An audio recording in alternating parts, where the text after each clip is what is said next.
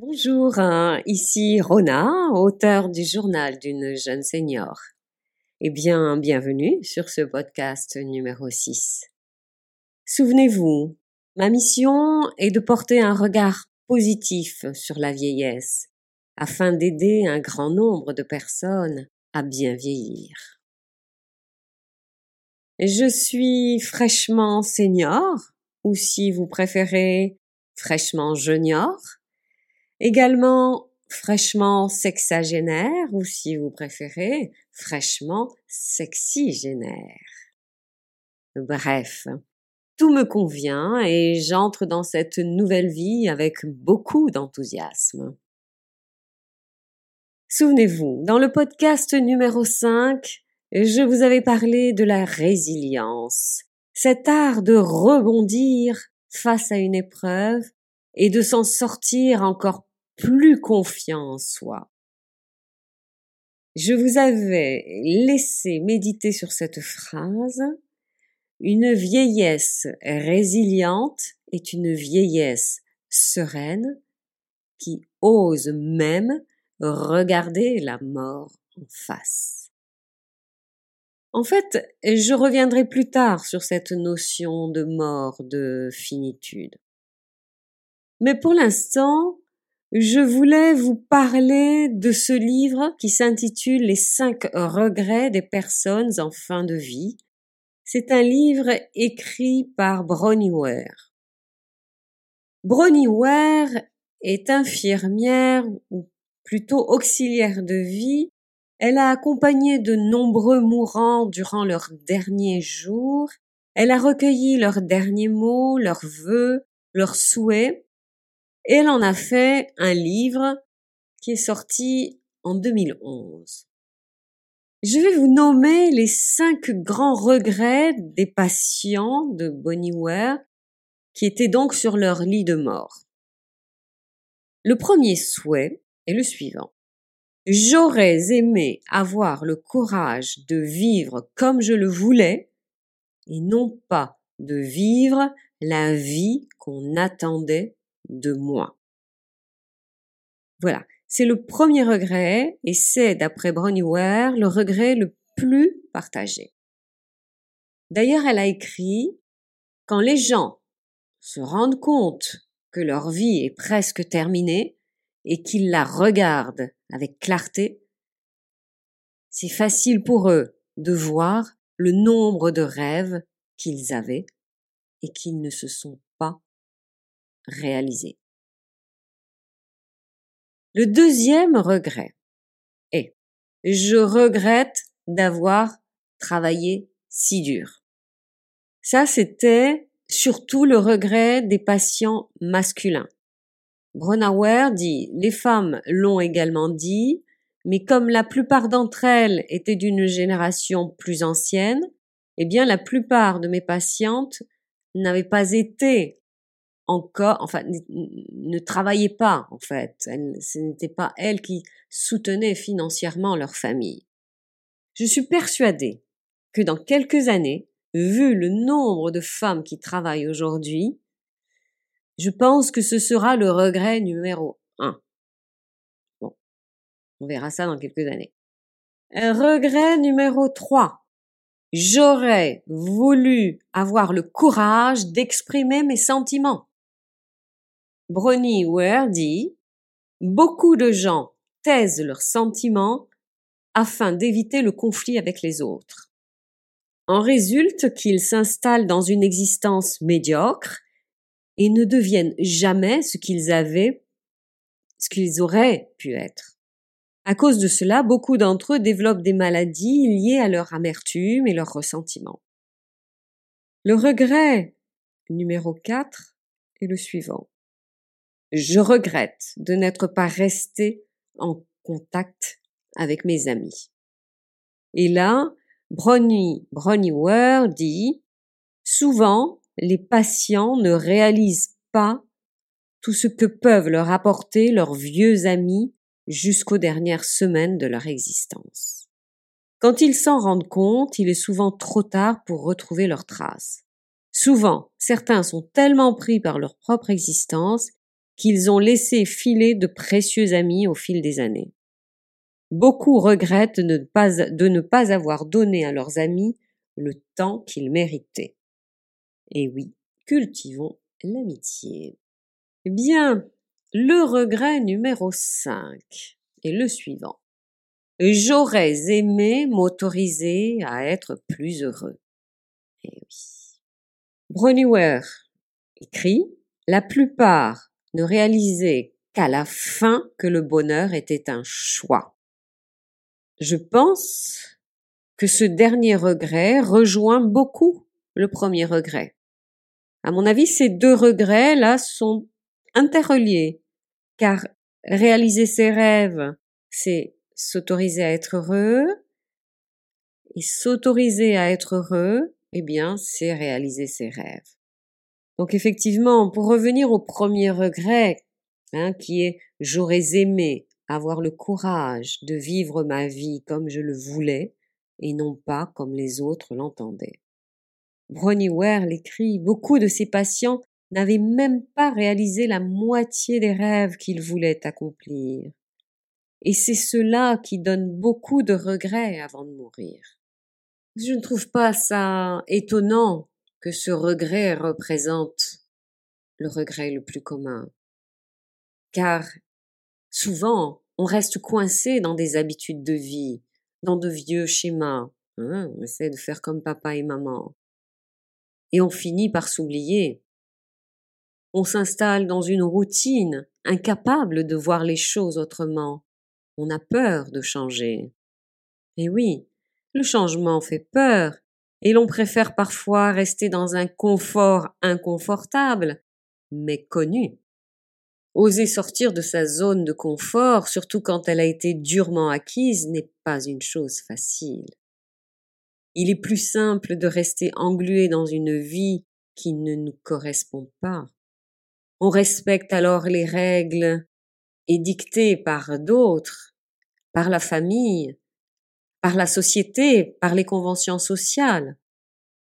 Il est souvent plus facile de se fondre dans un moule que de laisser libre cours à ses aspirations. Et du coup, eh bien, on le retrouve ce regret. J'aurais aimé avoir le courage de vivre comme je le voulais, et pas de vivre la vie qu'on attendait de moi. Nous mettons souvent des conditions à la réalisation de ce à quoi notre cœur aspire vraiment. Qu'est-ce qu'on se dit? Quand les enfants seront plus grands Je m'occuperai plus de moi. Je ferai du sport. On met des conditions. Quand j'aurai une augmentation, je ferai ce voyage. Oui, me direz-vous, mais comment écouter son cœur pour, pour répondre justement à nos propres aspirations? Comment écouter son cœur? Eh bien, vous savez, je pense qu'écouter son cœur, c'est être soi. Posez-vous cette question. Est-ce que je suis moi-même aujourd'hui? Est-ce que je suis moi-même aujourd'hui en m'habillant avec cette robe noire tristounette qui m'arrive sous le genou? Eh bien non. Le soleil brille. Aujourd'hui je me sens gai, une certaine légèreté plane en moi. Eh bien, je préfère porter cette petite robe désiguale, hein, désolée pour la pub, pleine de fantaisie et de couleurs qui m'arrive bien au-dessus du genou, certes, mais qui me va très bien, même si j'ai soixante ans, et que ma voisine de palier va encore me dévisager en pensant tellement fort que je vais entendre ses réflexions intérieures, du style Hmm, elle se prend pour une jeune. Mais qu'importe, c'est son problème. Moi, je me sens bien habillée ainsi. Et si je me sens bien, eh bien je vais rayonner. Et si je rayonne, eh bien tous les gens que je vais rencontrer vont profiter. Elle n'est pas belle, la vie? Écouter son cœur, c'est avant tout s'écouter soi-même et se détacher du regard des autres.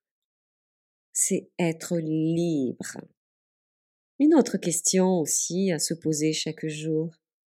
De quoi ai-je vraiment besoin aujourd'hui? Peut-être qu'aujourd'hui, même si j'avais prévu de faire le ménage en grand, plus le repassage, hmm, cela ne me correspond pas. Cela va être trop étouffant pour moi. Je suis en pleine forme et j'ai tellement envie d'aller faire une belle balade dans la forêt.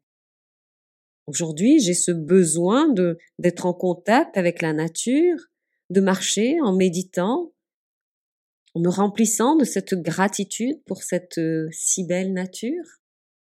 Après tout, je ne suis pas un robot programmé aujourd'hui pour telle tâche. J'ai le choix.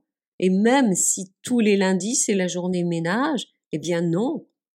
Mon besoin aujourd'hui est d'aller marcher en forêt et j'y vais. Elle n'est pas belle la vie? Une autre question que vous devez vous poser chaque jour. Est-ce que je prends toujours mes décisions en fonction de mes ressentis? Je répète, est-ce que je prends toujours mes décisions en fonction de mes, ressentis? Savez, quand nous étions enfants, nous demandions l'autorisation à nos parents pour faire certaines choses, pour décider de certaines choses. Puis j'allais goûter chez ma copine, puis j'allais au cinéma. Quelque part, c'est presque un formatage. Mais aujourd'hui, nous sommes seuls au pilotage de notre vie. Inutile de demander au mari, à la copine, aux conventions sociales. Interrogez-vous. N'attendez pas la validation des autres pour oser des choses. Vivez pleinement votre vie. Qu'est-ce que je ressens, moi, si je prends cette décision? Si je décide de partir à la retraite aujourd'hui, est-ce que je suis prête? Est-ce que cela va m'épanouir? Est-ce que j'en ai vraiment envie ou est-ce pour faire comme mes copines? Est-ce pour faire plaisir à mon mari qui lui est déjà à la retraite? Écoutez-vous, sans vous faire, sans vous laisser influencer par votre entourage, par la société, par votre âge, 60 ans, 65 ans, pas obligé de vous mettre à la retraite si on vous laisse la possibilité de continuer à travailler et si vous avez encore envie de travailler. Vous savez, je pense que nous pouvons être riches, en bonne santé, avec des gens qui nous aiment, et avoir tout en apparence pour être heureux et ne pas l'être. Tout simplement parce que nous ne sommes pas en train de réaliser nos rêves. Il n'est jamais trop tard pour devenir celle que vous aimeriez être, pour faire ce que vous avez envie de faire, pour avoir ce que vous ne vous êtes pas autorisé à avoir. Votre cœur doit parler. Attention, votre raison doit aussi être entendue. Elle doit aussi vous, soutenir et vous guider. Trouvez le bon équilibre entre le cœur et la raison. Et en fait, ce qui est génial, c'est qu'à 60 ans, on sait qu'il nous reste plus autant de temps pour réaliser nos rêves. Du coup, on va moins procrastiner qu'à 20 ans. Quelle chance! Alors, ne mourrez pas en sachant que vous avez vécu pour les rêves de quelqu'un d'autre. Ne placez pas les vôtres sous le tapis. Pourquoi se soucier autant de l'opinion des autres? Vivez votre vérité. Vivez de manière authentique, simple, juste. Faites ce qui vous convient. Et puis pensez davantage à vivre le moment présent. Et si vous voulez vivre pleinement votre vie, prenez soin de vous. Assurez-vous de veiller sur vous-même. À quoi bon vivre avec des maladies et des affections qui auraient probablement pu être évitées simplement si vous aviez pris soin de votre santé? Pour profiter d'un âge avancé, il faut respecter une belle hygiène de vie. Nous allons mourir un jour, notre temps est limité, Utilisons cela comme un outil pour vivre. Accepter la mort, c'est un outil pour vivre. Je trouve cette phrase très belle. Je repense à Bronnie Ware qui cite dans son livre le cas d'une de ses patientes octogénaires ayant vécu avec un mari tyrannique, méchant. Et donc cette femme a, donc vécu avec ce mari qui ne lui convenait pas et elle rêvait d'un ailleurs, évidemment. Mais elle était incapable de changer les choses. Et aujourd'hui, son mari est parti en maison de retraite. Mais hélas, cette femme est devenue incapable physiquement d'entreprendre un voyage. C'est trop tard. Même si rester fidèle à votre cœur peut paraître égoïste, Ware ne dit pas d'en faire qu'à notre tête, mais plutôt de commencer par pratiquer l'amour de soi, la compassion envers soi. Et ça, ça rend plus présent aux autres. Ce n'est, ce n'est pas être égoïste. Au contraire, c'est une ouverture sur l'autre. S'aimer soi-même pour mieux aimer les autres. Nous aurons l'occasion de revenir sur les autres regrets des personnes en fin de vie. Pour l'instant, je vais vous laisser méditer sur cette question. Si vous saviez que vos jours étaient comptés, quels seraient vos cinq regrets? Mhm. Réfléchissez, méditez là-dessus. Et voilà, mes seigneurs, c'était Rona, auteur du journal d'une jeune senior. J'espère que vous avez passé un bon moment. Je vous retrouve la semaine prochaine et n'hésitez pas à partager mes podcasts. À plus tard!